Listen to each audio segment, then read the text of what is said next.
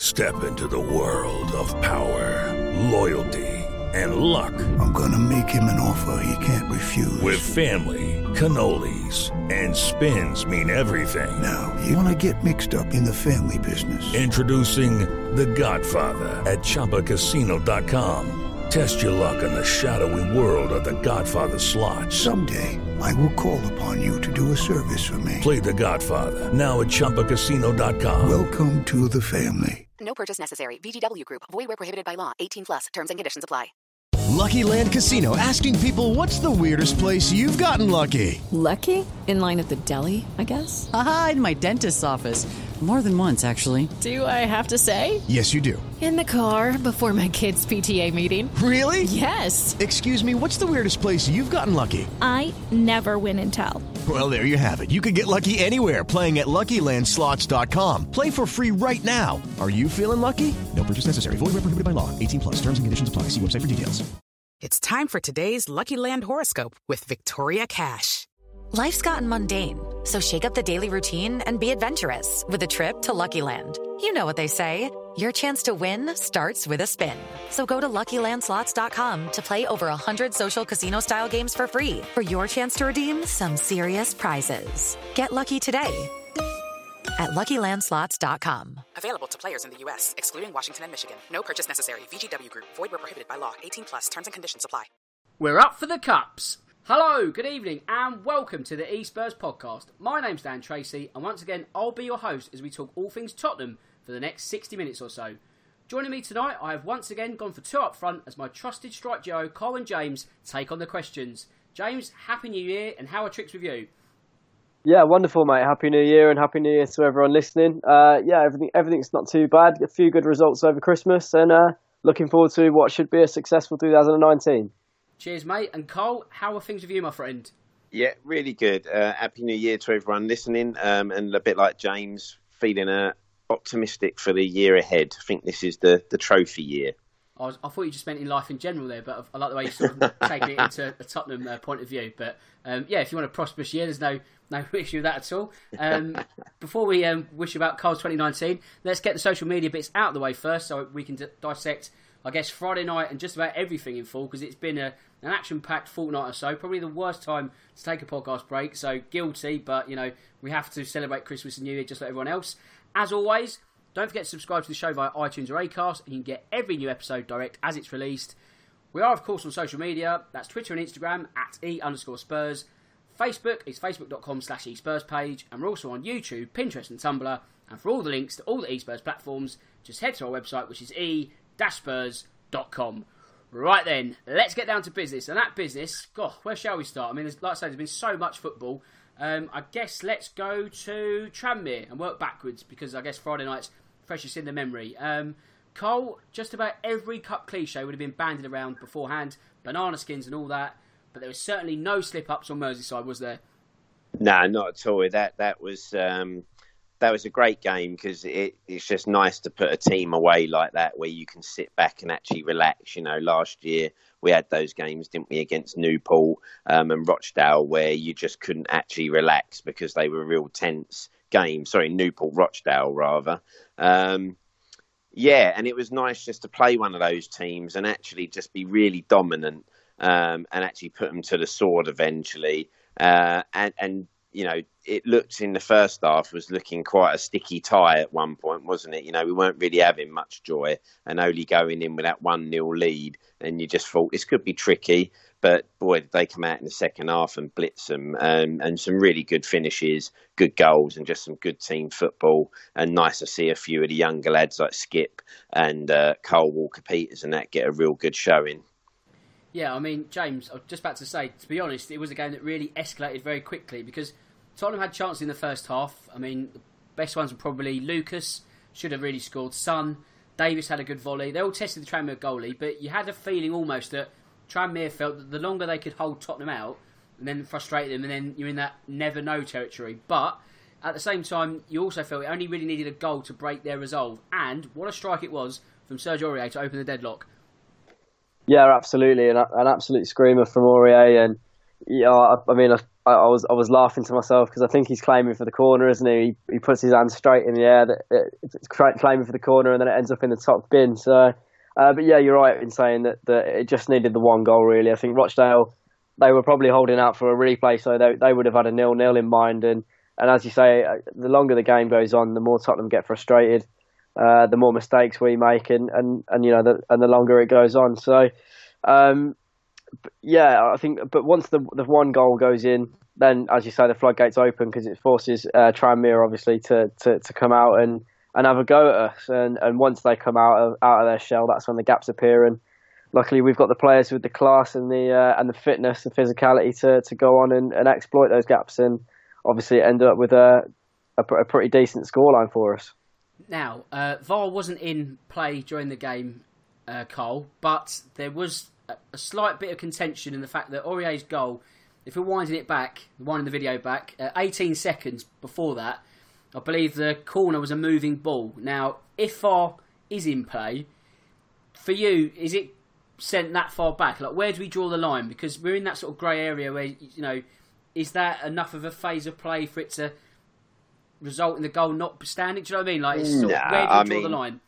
That sort of thing. I mean, the moving ball, that was hardly going to have, in my opinion, that isn't, if you like, a game-changing incident, is it? Because that, you know, Tranmere still had enough time to defend that, and let's face it, they did defend it. You know, the ball gets cleared out to the edge of the box, and it just, you know, it breaks to Aurier in the end, you know, from a good tackle one.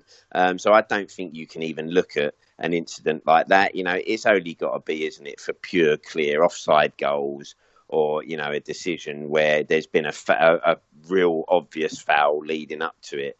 Yeah, you can't start going back for little things like, was the ball, you know, rolling, you know, a tiny bit at a corner, that sort of stuff. You know, we'll start going back for everything in the end, won't we, if we start doing that? You know, was the player outside the box from a goal kick when the keeper took it?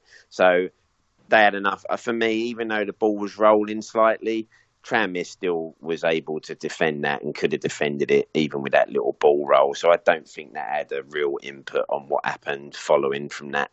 Yeah, I think you're right. I think that almost too much happened thereafter. If it was like the goal came straight from the corner, then you'd probably have a reason if you're a Tranmere fan to say, hang on, something should have been pulled back. Or you know, if he actually scores direct from the corner and the ball's rolling, you might go, OK, well, there you can go back and say, no, we'll blow up for that. But they clear it. There's a tackle one on the edge of the box.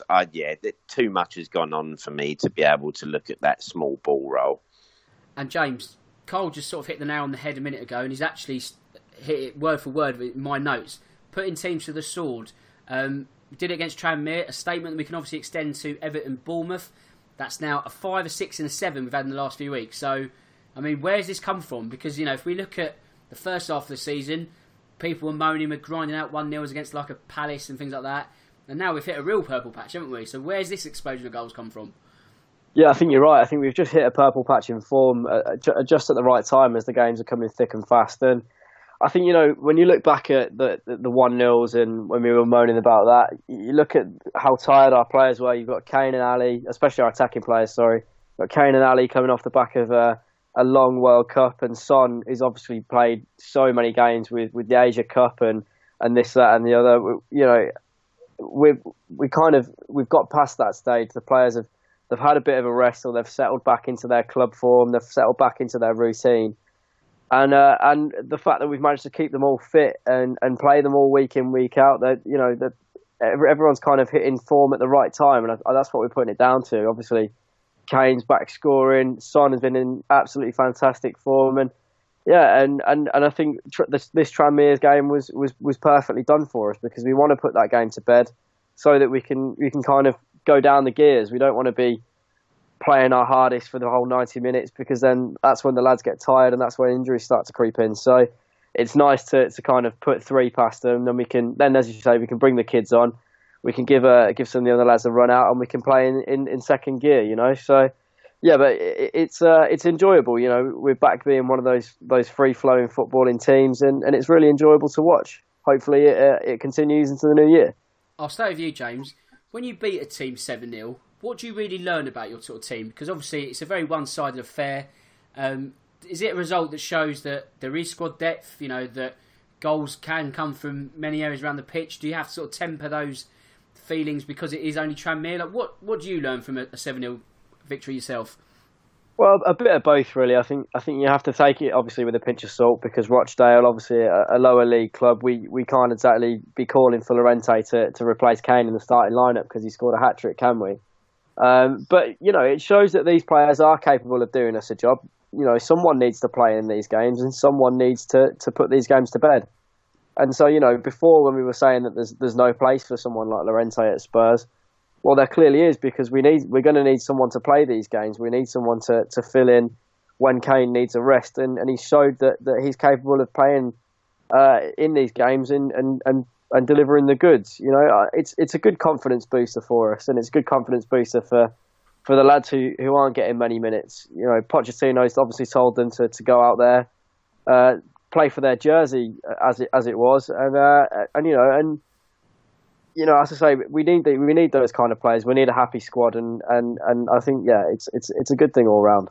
Just a note for the editor there. James has now said Rochdale twice in reference to Tranmere. So if you're listening and thinking, what is he going on about? James has just said the wrong team twice. So I'm very sorry, guys. Right, yeah. So. It's been a long Christmas, hasn't it? Yeah, it has. Right. So let's move on swiftly. Cole, the person who got the last of those goals on Friday night was Harry Kane.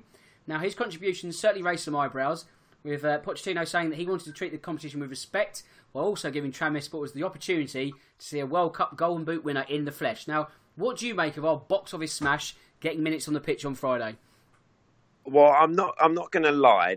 That one really baffled me, to be honest. And as much as I kind of can respect and you kind of applaud Pochettino for saying that, you know, he wanted to get him on the pitch and that Tranmere could see him and everything like that, for me, that decision kind of, I think that's where you have to be a little bit selfish. And I couldn't have seen a manager like Alex Ferguson back at that time risking someone like Ronaldo in a game like that when you're 6-0 up, when you've got bigger games coming a few days later. And you know, don't get me wrong, it's great for those Tranmere fans. You know, we can't.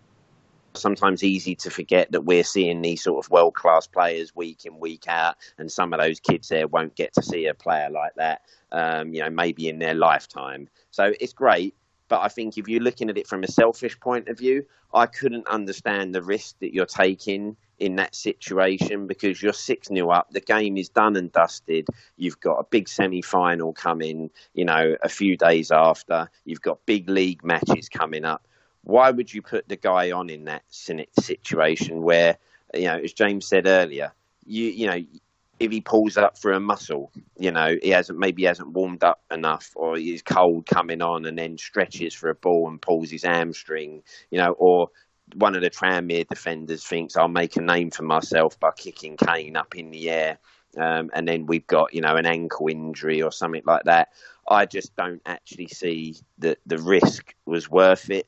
There for me, I might be in the minority. I know, I think there's probably a 50-50 divide, I'd say. But for me, I just thought it was a risk that wasn't really worth taking when you consider that you've got things like Son that prepared to go away in the next couple of weeks. So you're going to be losing one of your main goal threats. You know, why do you risk your other big major player at that situation, you know, when the game is so badly won? Yes, if it was 1-0 and he was looking at maybe just trying to see the game out and secure it with a second, then yeah, sure, you bring your main goal scorer on.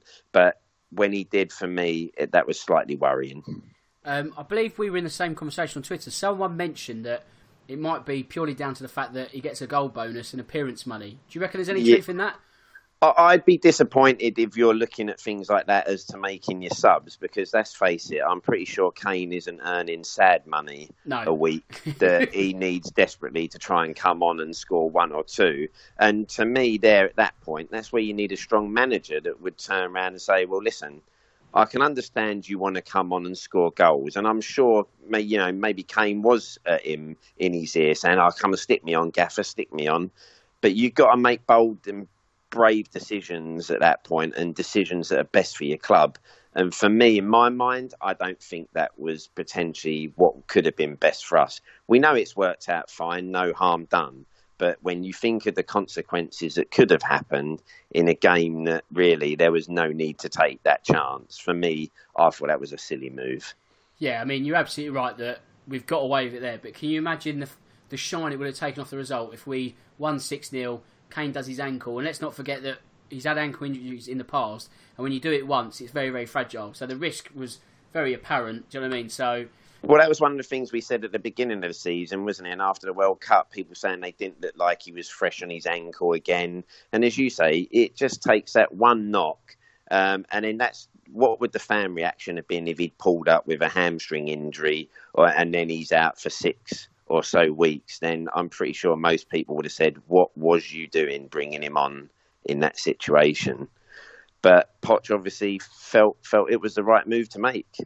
Yeah, it's a head scratcher, but like I say, I think we've got away with it and we'll move on. James, Oliver Skipp, a decent performance from the youngster. What was your scouting report on Friday in regard to the academy hot prospect?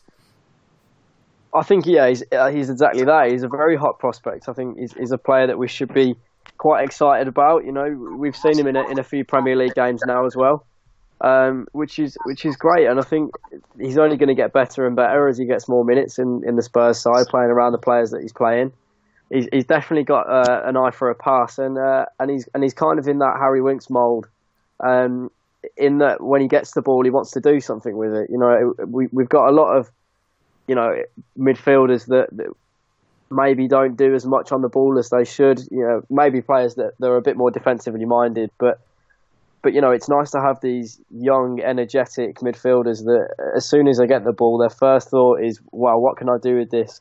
How can we go forward with it?" Rather than knocking the ball sideways time after time, and it's a nice little injection into the squad. He picks everyone else up. You know, when he comes on, it's same as Harry Winks. You know, when he comes off the bench or when he starts, he kind of gives everyone else that little bit of energy because he wants to do something with the ball. And you know, it's good to watch from a fan's point of view. And as I say, like, he's only going to get better if he keeps doing what he's doing. And Pochettino's obviously, you know, he's got another one on his hands if he can manage it right. I like this. We're on the same wavelength because everyone keeps getting my next question. Sorry, because the next one is about Harry Winks and Cole.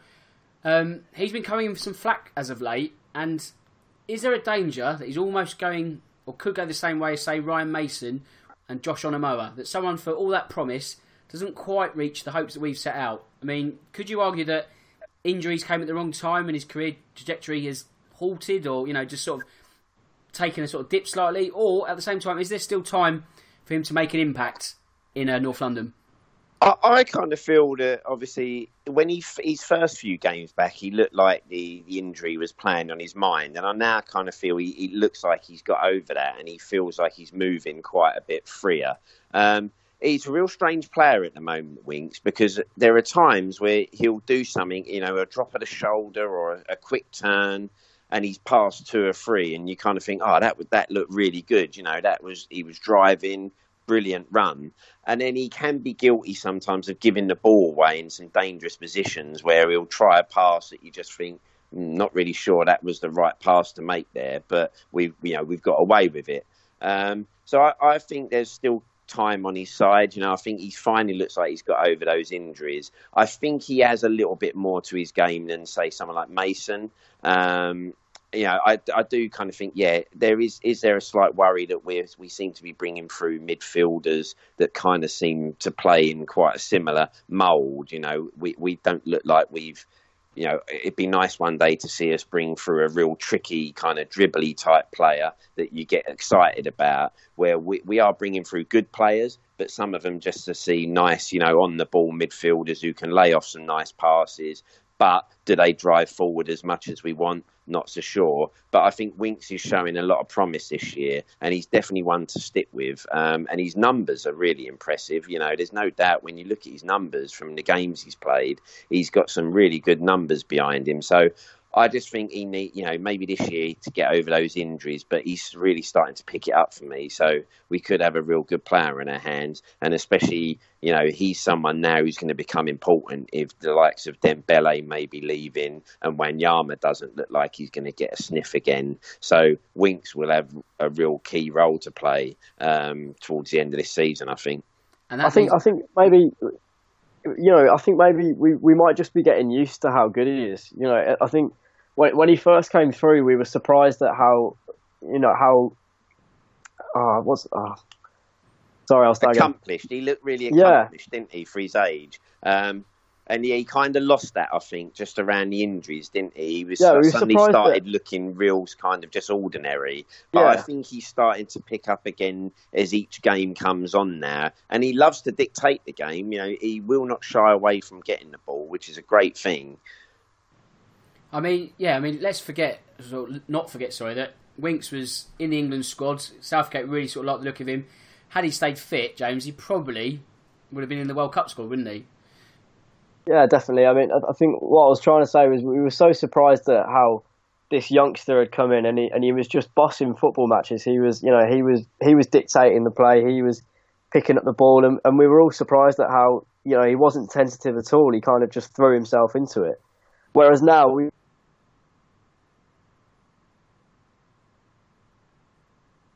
And, you know, he's gone straight into the England squad, and he should have, right, as you say, rightly should have been in the England squad to go to the World Cup if he'd been fit. And so we've kind of just got a little bit used to it, that he is this footballer that should be bossing games. You know, look at the Barcelona and the Real Madrid games. He's been pivotal in both of those games. You know, we've just got a little bit used to it, a little bit complacent as fans, and you know, we're all guilty of it, just expecting it of players now. And, you know, look at Dele Alli at the start of the season. We were giving him so much stick, but you know, you forget that these guys are so young, and if their forms drops off a little bit, then you know, we're very quick to say let's ship them off and get someone else in who can do the job. But you know, it's form will pick up again soon, and I'm sure he'll be bossing football matches again soon. Okay, James, staying away from the pitch, the club have announced that they've extended Toby Alderweireld's contract, which I guess is a good news, bad news scenario, because it means now that if a bid of 25 million does come in, then that activates the clause. So let's be honest, he'd be cheap at twice the price. So it's going to be no surprise if those bids do start coming in. What, as a club, can we do to keep him? Is it money? Is it silverware? Is it both? What do you think? Personally, I think if Toby's going to leave, he's going to leave, no matter what. I don't think a League Cup is going to really, you know, going to make a player of his calibre stay at Tottenham. You know, I just can't see it. I'm sure that we've already gone down the money route. I think if he is asking for to be our highest paid player, then he is probably asking a lot, because, you know, look at some of the footballers we've got. We've got Harry Kane and Christian Eriksen. You know, those should be our highest paid players, and then someone like Alderweireld. So if he's asking to be on more money than Kane or Eriksen, then I think he's probably asking a little bit too much. I think the club will have exhausted all the options, in my opinion. Is a footballer that we obviously want to keep. He's so pivotal to our game. And if he is going to leave, then I think he'll go anyway. As you say, 25 million is peanuts, especially in this day and age. You look at Van Dijk going for 80 odd million plus. You know, it's ridiculous. And yeah, he might be a little bit injury prone or a little bit older, but I think if United come in with the 25 million plus whatever wages he wants, then he'll be on his bike, and that probably says more about Alderweireld than it does about our club. Cole, at the same time, I mean, let's say Alderweireld does play a role in helping us win silverware this season, and, you know, we finish in the Champions League again. Does that almost sort of, I wouldn't say justify his sale, but you can almost sort of negate the fact that, you know, he's helped the club be better and kick on. So you sort of think, you know, it's not all about just, I guess, you know, filling up the balance sheet with profit and all that. You can actually think, you know, he's actually done a role, and we can leave on amicable terms. Yeah, I think we said at the start of the season, didn't we, that maybe one of the best hopes we could get is another season out of Alderweireld being fit, because with what's gone on, we kind of knew that there's that clause for 25 mil, with what's happened at the club, the chance could be that he'd be off. But if we could maybe just get this season out of him and get a real push, then maybe we've done well. Because I'm like James, I think that it's inevitable that I think he will go at the end of the season, and we probably won't see him in a Spurs shirt next year. But he's been a great servant for the club, and he probably came in at a time where we you know, he really started that ball rolling where suddenly we started getting plus goal differences, because for as long as I could remember as a Spurs fan, you're normally in the negative goal difference come the end of the season or just plus one. And suddenly a few seasons with him, we're sort of like plus 25, plus 30 goal difference. So he's been a great player. At 25 mil, someone's going to be getting a steal because he's worth double that easily. But he's been great. The only thing I would say is I think this year he potentially isn't in as strong a position with us as he was the year before, because with the emergence of Foyth, Sanchez, we now look like we've probably got the cover where if we get this season out of him, then the way Foyth's come on and Sanchez have come on, as long as we keep Vertonghen, then one of those, I think, and both of those can step in and start filling that void once Alderweireld leaves. And then obviously you're looking, do you just replace him and buy someone else? But it would be nice to keep him, and nice to think that a trophy and maybe Champions League again could keep him happy. But I don't think it will. I think there's been a lure of some big money on offer. And obviously that fee of 25 mil, another club will take that into account when they offer him his salary. So I think let's just make the most of him this year and get as many games out of him as possible. And hopefully with him, we can win that trophy and push on again. Yeah, I mean, you're absolutely right. I think if we were to lose someone, I don't think he's the worst player we could lose. I think there's bigger names that we've got, you know, and I'll get to one of those in a minute, that if they left, you would really sort of feel the pinch. I think the fact that you just touched on like Foyth and Sanchez, it just sort of shows that life does go on in football, and it will also possibly go on for Mousa Dembélé, because he could also leave maybe at the end of the month.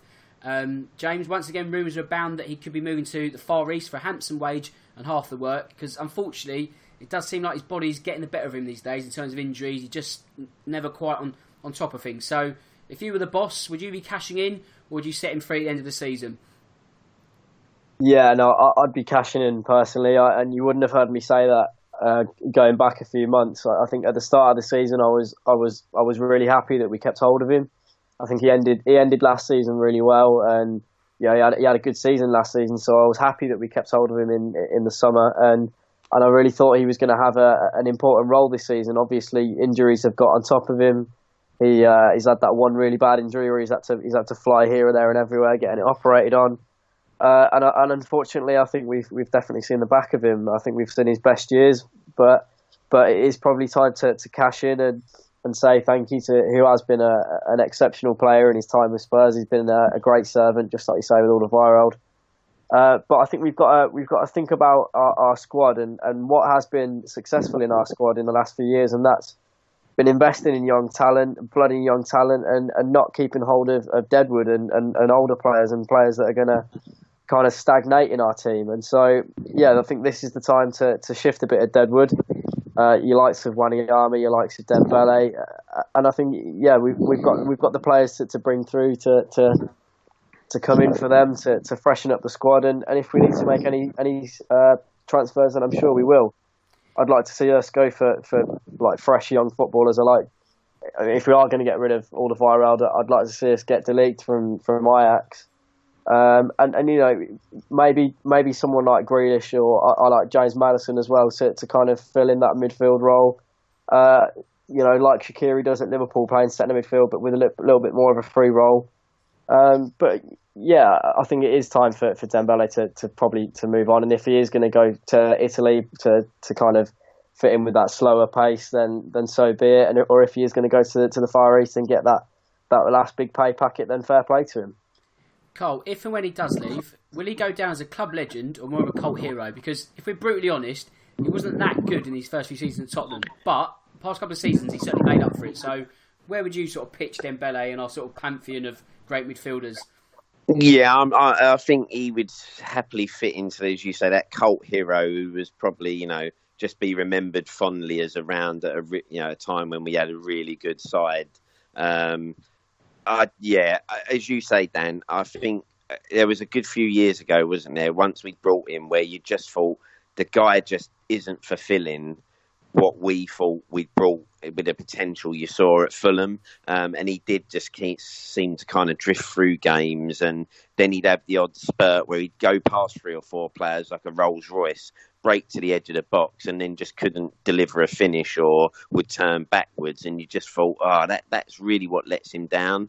But then he really came on under Poch, you know. I mean, he really developed into this, you know, dynamite midfielder who just you couldn't knock him off the ball, and he was really pivotal to what we were doing and the success we were having. But I'm like James now. I think injuries have got the better of him, and I don't think we're going to see the Dembélé that we probably need to help us push on the way we want to. So maybe it's with Winks and Skipp, it's time to sort of say, okay, thanks for your service.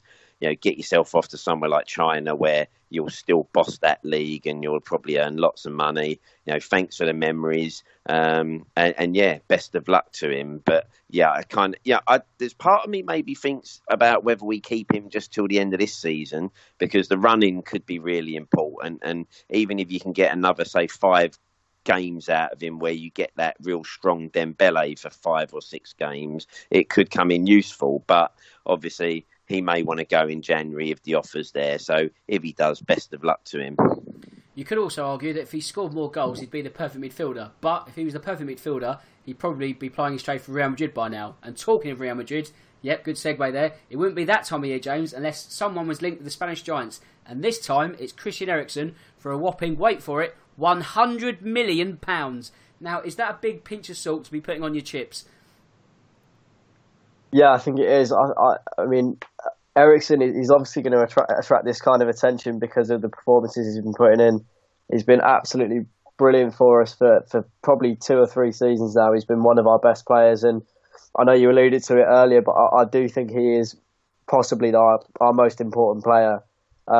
Obviously, it's between him and Harry Kane. Harry Kane's goal is obviously irreplaceable, but I think without Christian Eriksen in our team, we just don't tick as a football team. We don't. You know, we don't play like Tottenham. We don't play the football that Pochettino wants us to play, certainly. And I think if it's down to Pochettino, then I don't think he'll be sold at all. I think Poch would want to keep hold of him because he is the kind of the player that keeps all the cogs moving in, you know, in Poch's system. So, you know, if it is down to the player and he wants to go, and you know, it's the whole Bale situation all over again. You can't stop a player wanting to progress their career like that. You can't stop a player going to Real Madrid if they really do push it. And also, you know, if a player does want to leave so badly, then they're not a great player to have around the squad. Look at Kyle Walker last season. You know, he was desperate to leave, and then it was cast out in the end. So it is a really difficult one to call because obviously none of us want Eriksen to leave, but he's a player in the prime of his career, and we wouldn't want that career to stagnate really. The only thing I think is that would Real Madrid really want him? You know, he's supposedly got this chronic injury that could mean that he only plays 1 game a week or whatever. I think if he's at Real Madrid, then you know, if he is going to sign for £100 million, these are the kind of things that they'll surely be looking at. And I don't know whether they would really want him. Obviously, they'd want him for if he manages to get over this injury and manages to play week in, week out, the calibre of football that he's playing. But you know, yeah, there's a lot of ins and outs to it. And obviously, if it was down to us, we'd keep him and Pochettino would keep him. But when Real Madrid come calling, 9 times out of 10, they get what they want, don't they? Absolutely, yeah. I've said before, when Real Madrid want their man, it doesn't matter if they have to wait 6 months, 12 months, 24 months, they will get him eventually. So if they actually sort of think, you know, we can actually get Eriksen and 100 million... You know, it's nothing in this day and age, is it? If you look at the Coutinho money and Dembélé, so it's definitely cause concern. It also does feel like they've sort of plucked a number out of the sky because it is January, isn't it? And it's just make up a rumour time. But the longer the contract issues aren't resolved, you do then start to get a little bit more worried. But at the same time, if he doesn't want to be there, 100 million, as long as we spend it wisely, could get you, you know, 2 decent more players thereafter. So there's yin and yang for that. So, and that's a debate that will probably run long into the season. But we've touched on the highlights of the Christmas period. Unfortunately, we're now going to have to reflect on the bad moment, and that, Carl, was the defeat to Wolves. For you, was it a case of just 1 game too many in what was, I guess, a pretty arduous festive period? Oh, 100%. I mean, you know, that was just one of those games where, you know, the spark just wasn't there. You know, nothing was coming off, was it? No one came out of that game particularly well. But I think it was just that run of these guys are now just, you know, running on a little bit of empty.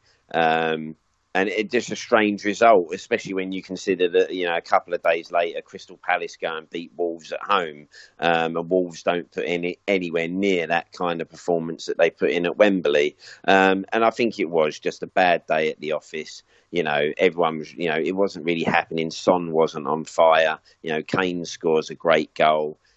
After that, we never really looked like scoring again, to be honest. You know, Ali was having a real mare of a day, to be honest, where he could have been hooked a lot earlier. And we just have to look back on that as, one game too far. And that might be, when we talk about titles, it's probably that sort of game where we still don't have the kind of power resources that we can bring on in terms of squad to kind of win a game like that. You know, we are still of that way that when we bring someone else on, they're not as good as, you know, someone like City or Liverpool can bring a player off the bench that could easily get into their first team over the player who's replaced them that week. So yeah, just a bad day, but we're gonna have them every now and then. And like we keep saying, when we do have one of those bad games, the key was to respond. And we responded really well the following game after that, because, you know, that is one of them results that you don't want to linger and players to suddenly have a dip, because that's a real bad time of year to suddenly start dropping points now. Absolutely. And James, I guess, was there also the danger of us as Tottenham fans in general of just getting a bit too carried away? Because I guess we gatecrashed the title race, we announced ourselves, but we sort of failed to really hang around. It was like a 3-day entry into the title race. I think after putting 6 past Everton, 5 past Bournemouth, we were all sort of rubbing our hands with glee, thinking, how many are we going to score today? This could be another cricket score. Do we sort of almost forget that Wolves, although are inconsistent, they do seem to save their best performances against the bigger teams?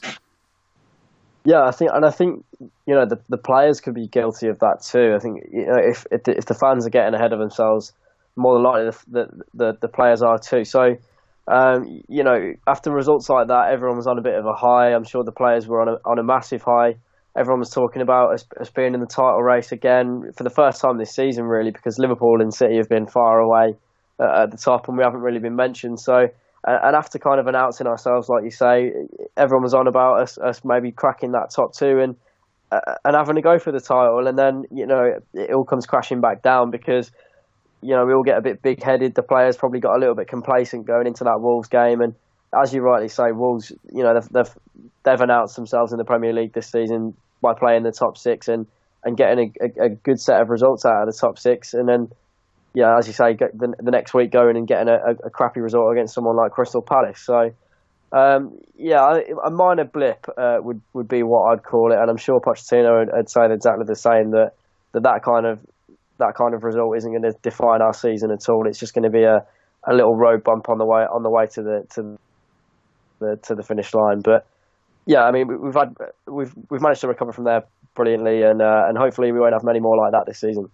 Yeah, I mean, when you look at the way the goals were conceded, it just looked like there was just nothing in the tank, because it wasn't as if we were sort of outclassed over 90 minutes. We sort of huffed and puffed for 70, and you thought, you know, if we can just sort of edge this out, we'll grind out a 1-0 win like we did earlier in the season, and then just bang, like just a huge collapse. So very uncharacteristic, really. But, you know, Cole's right in the sense that you might look at that result and think that might be the one that sort of cost us, because it has slightly halted the momentum, you know, added an extra 3 points, put pressure on Liverpool and City. I mean, there's so many ifs and buts, and they're the biggest words in football, really, you know, if we did that and if we won all our games, etc., etc. But it is what it is. And when we talk about best performances, obviously Wolves, like I say, save their best for the bigger teams.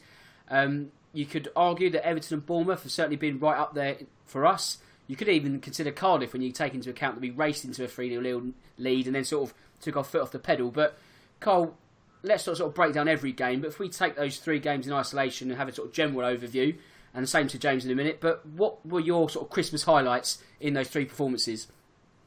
For me, was our attacking football, you know, because we were so clinical. And when I've, you know, following Spurs as long as I have, I can't remember the amount of times I've watched games clinging on at, you know, 1-0 by the end, where you're thinking we could have had 5 or 6 here and should have had. So the sort of attacking football we're playing at the moment, where we are just being so clinical, and the movement up front, it is just a joy to watch. And it's so good to see us finally, you know, get 1, 2, 3s, you know, 6s and 7s, because the football deserves it. But for me, the biggest highlight has been Son's form of late, because he has really come on again this season. And I know we've talked about him in recent pods, saying, like, you know, what does he need to do to be considered, you know, that, you know, next level player? And I think he's answered that over the last, you know, month or so, because he really has gone to that level where, you know, his pace, the way he takes the ball under control, you know, how tricky he is, and he's finishing. And that's the real highlight for me, is Son. But the real low point with that also comes the fact, though, that we're going to lose him. And I think that's going to really cause us some problems when we lose his pace up top. But that's it with the highlights, and just say that our attacking performances lately, there's not going to be many teams that can live with us when we play like that. James, do you have anything to add to that? No, I particularly like that end, but no team can live with us when we play like that. That's absolutely perfect. You know, you look at, I think the one for me was the Everton game, and where we just looked absolutely unbelievable in attack. You know, no team could defend against that. You know, and that's the Tottenham that I've grown to know and love over the last few years. You know, going back a few years, it just wasn't the same. You look at the AVB years, we looked like we had nothing going forward, but now we've got these players that, you know, they seem to literally enjoy taking teams apart, and we make it look so effortless. You know, when Son's firing, when Kane's firing, especially when Ali's firing. I think Dele Alli is probably the one player out of our front four that kind of comes and goes, and maybe doesn't chip in as much as he should sometimes.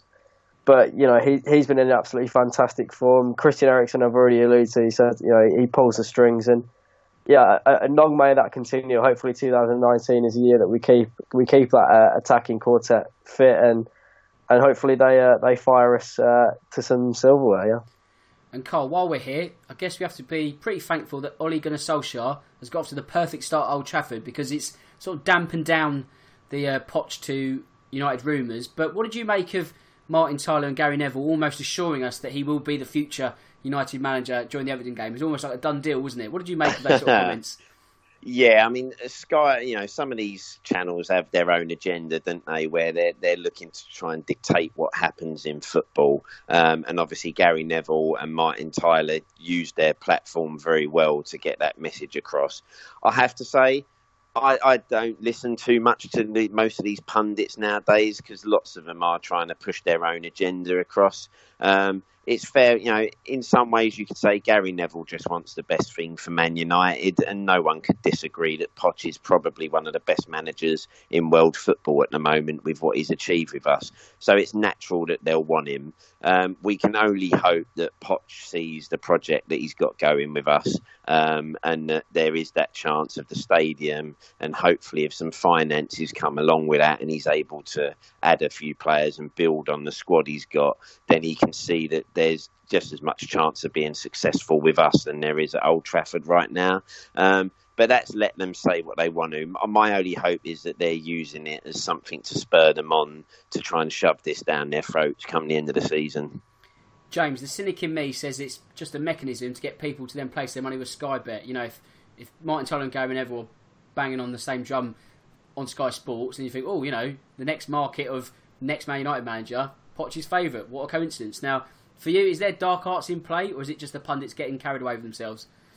No, I think I'm always very sceptical, yeah, for that exact reason. I think there's always this conspiracy of bumping odds up and making a bit of a profit out of it. Obviously, I think Pochettino is going to attract the attention of so-called big clubs. You know, Real Madrid is understandable.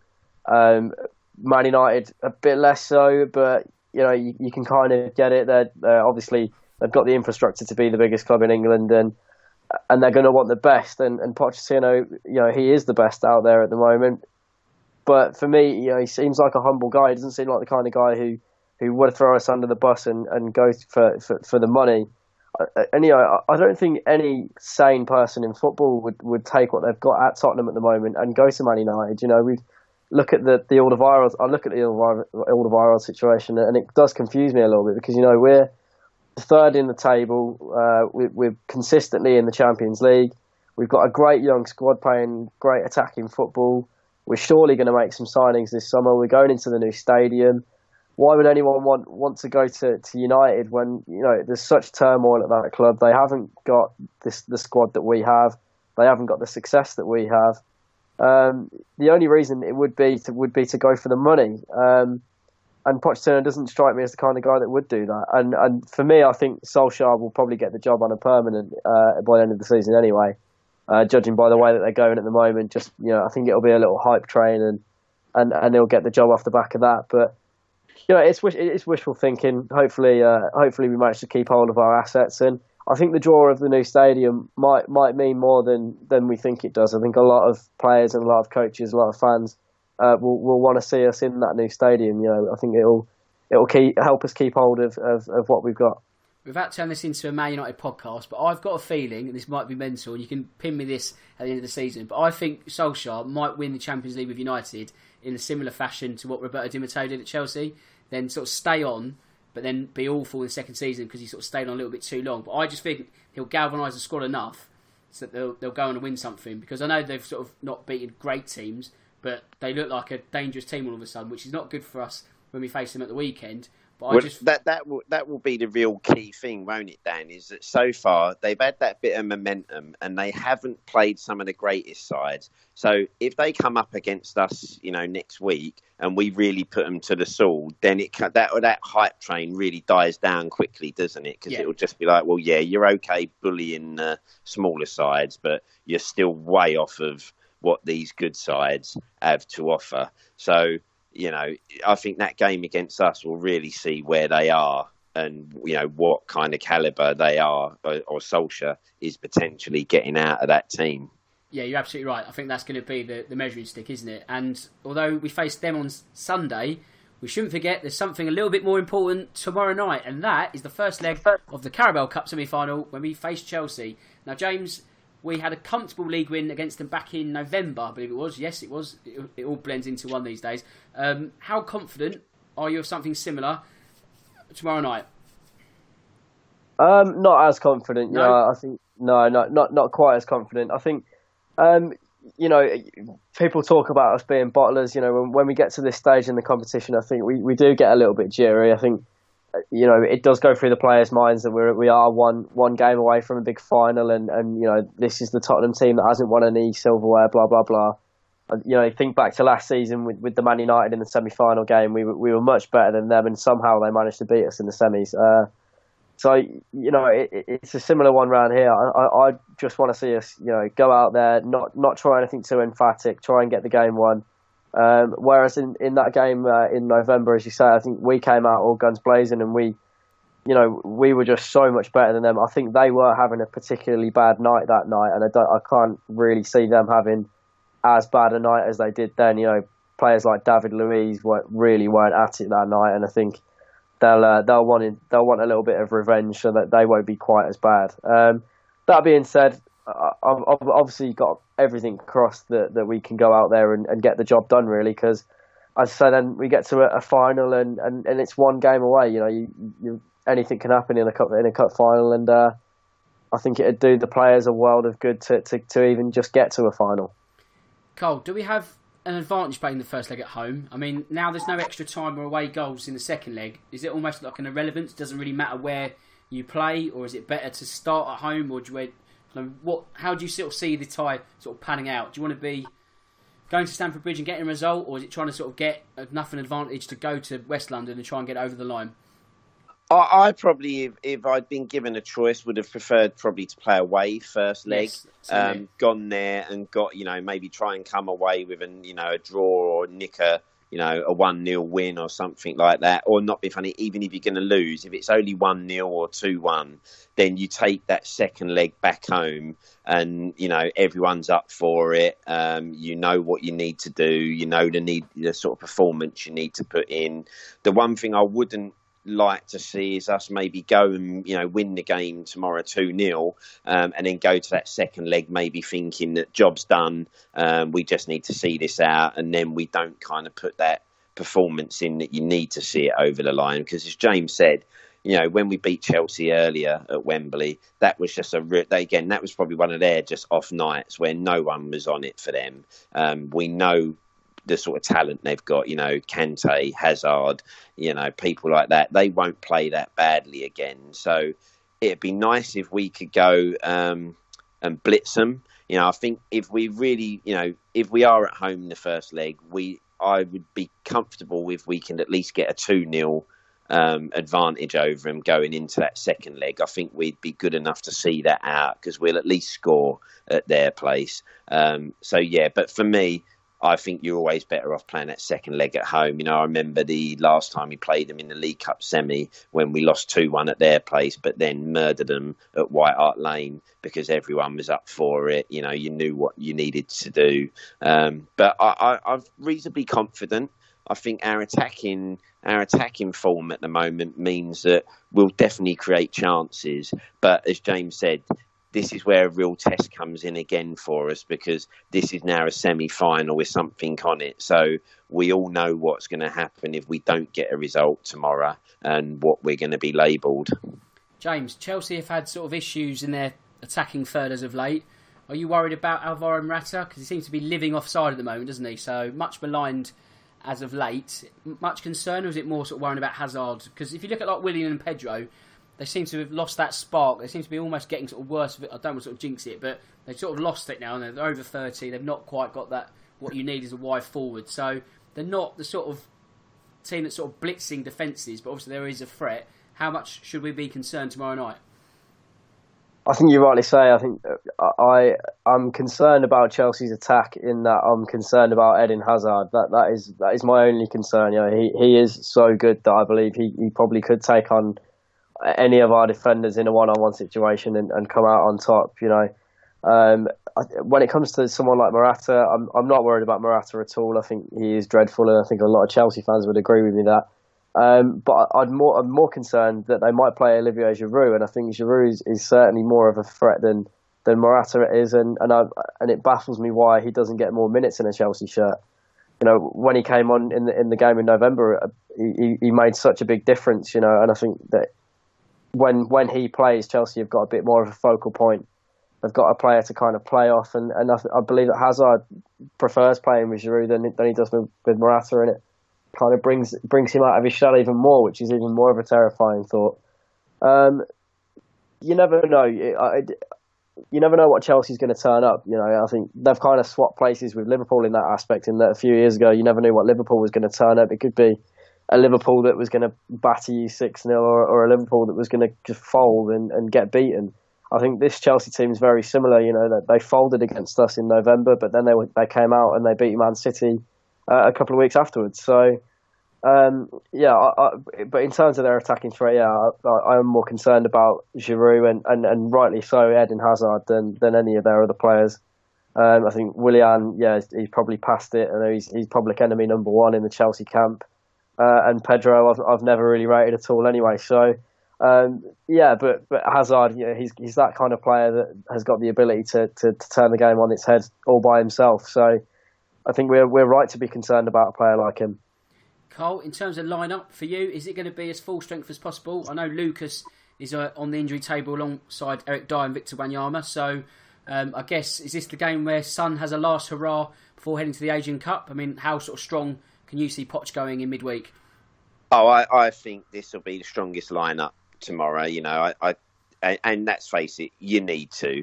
I think we can't afford to, you know, really, we need to get this semi-final over the line, because, again, it's one of those that we can at least get that monkey off our back with people saying, well, yeah, but you can't do it when it really matters and you can't win semi-finals. So, for me, we've got to put our strongest side out. You know, it's Chelsea. We don't want to get beat by them more than anything, you know.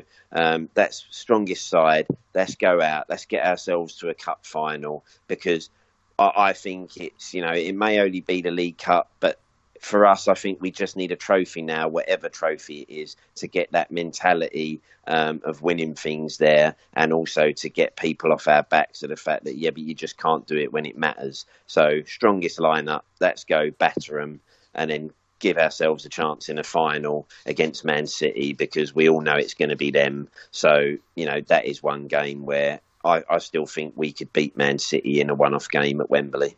Yeah, unfortunately, we can't be relying on meeting Burton at Wembley, can we? So... no chance. Yeah. Yes, I think after their pumping of Rotherham on Sunday, Man City, I think Burton are going to be a little bit worried, shall I say. But with that in mind, let's have some predictions then for Tuesday. James, I'll go with you first. What do you reckon will happen at Wembley on Tuesday night? I'm going to go for a 2-1 Tottenham. So I'm a little bit optimistic, but not quite as optimistic as back in November. Very good. And yourself, Cole? 3-1 for me, Dan. 3. Okay, the same as November. I like it. I'm going to go 2-1 because I just think cup matches are a little bit more cagey, especially that first leg. And I think you're certainly right, Cole. And just the fact that it would be great if we had the first leg away, because it just, you know, even a 2-1, if Chelsea lose that game at that score, then they know that they know their task in hand, and they'll be pumped up in front of their own fans, and it just sort of tips the balance. They'll still feel they're in it, won't they? So it's not job done at all. So you feel that you need like a 2-goal advantage, but I just don't think we're going to get it. I think we'll win, but I just don't think it's going to be home and hosed. But certainly confident, and there's nothing wrong with that. So where are we in terms of time? I think we're just about coming up to the hour. It's been an action-packed hour. Apologies if we didn't sort of cover every game over Christmas, but like I say, there's been so much football, it would be a 5-hour special, the longest eSpurs episode in history, and I don't think anyone's ready for that just yet. What we are ready for is saying goodbye. So James, absolute pleasure, great first appearance of 2019. I look forward to it, I guess next week, or maybe, next week. Yeah, mate, yeah, it's been an action-packed episode, as you say. It'd be good to going back to having just the one or two matches to talk about every week. And let's look forward to a good 2019. Excellent, mate. Yeah, a bit of normality would be good. And Cole, absolute pleasure once more. Yeah, Dan, been a pleasure, mate. Been great to talk all Christmas and festive football. But as you say, let's get back to one or two games at most. Yeah, I'm just too busy. But anyway, it just leaves me to say that my name's Dan Tracy. This is the eSpurs podcast. And until next time, goodbye.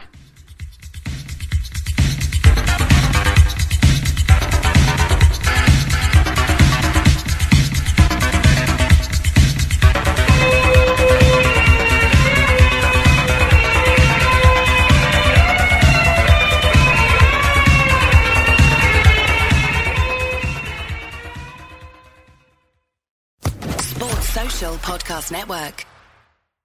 Lucky Land Casino asking people, what's the weirdest place you've gotten lucky? Lucky? In line at the deli, I guess? Aha, in my dentist's office. More than once, actually. Do I have to say? Yes, you do. In the car before my kids' PTA meeting. Really? Yes. Excuse me, what's the weirdest place you've gotten lucky? I never win and tell. Well, there you have it. You can get lucky anywhere, playing at LuckyLandSlots.com. Play for free right now. Are you feeling lucky? No purchase necessary. Void where prohibited by law. 18+. Terms and conditions apply. See website for details.